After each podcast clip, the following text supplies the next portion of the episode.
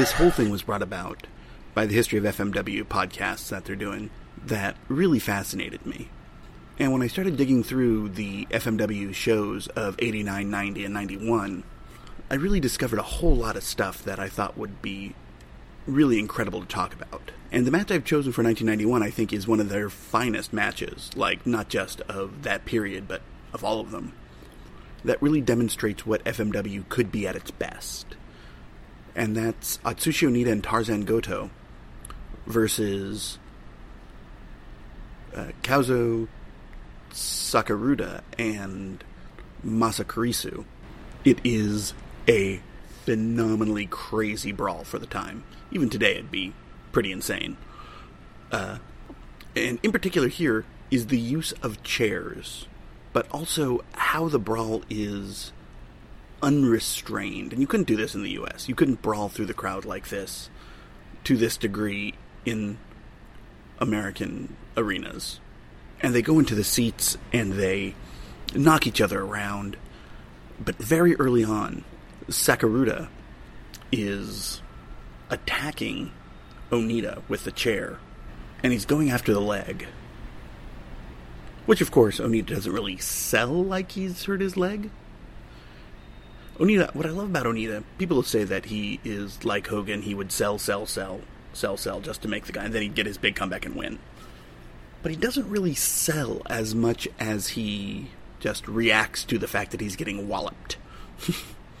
uh, it's interesting to note that he here is at his best, getting amazing amounts of heat for doing not particularly much, but where it gets really fascinating is how particularly Sakurada works the brawl into a froth where he is putting out this incredible, intense offense. He is stiff as hell. I mean, so is Goto, typically. And Kurisu was not as theatrically stiff, I guess is the way to put it, but impressive. All these guys are working with this unrestrained style that eventually turns into a more or less regular in ring match. It's not all out of the ring. Where it's really cool is that you see Goto and Sakurada mix it up in a really impressive, impressive series of exchanges.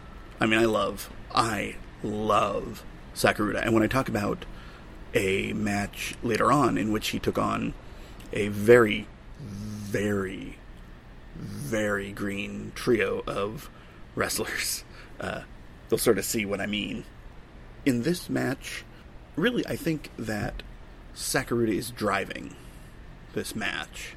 That he's putting the intensity into it. More so than Goto, who's pretty intense himself. But the way it flows is just phenomenal, and I cannot say enough great things about this. Onita really does put himself in the driver's seat of this promotion. And here, everything he does gets great reactions which is easy when you have wonderful guys you're working with who can put in that intensity. He isn't the reason this match is great. He's the reason this match got with that crowd. ECW, of course, would have these wonderful death matches, and this one had no barbed wire, for example. And as we talk about a couple of more uh, FMW matches, we'll see barbed wire, we'll see bombs. Uh, throughout the 90s, we'll see the the way that these matches worked and this is different than a lot of what we're going to talk about. And that's both a good thing and a bad thing. I think it's a good thing because it shows how smart Onita was about his presentation of himself. It's a bad thing, of course, because I think it really set a bad precedent.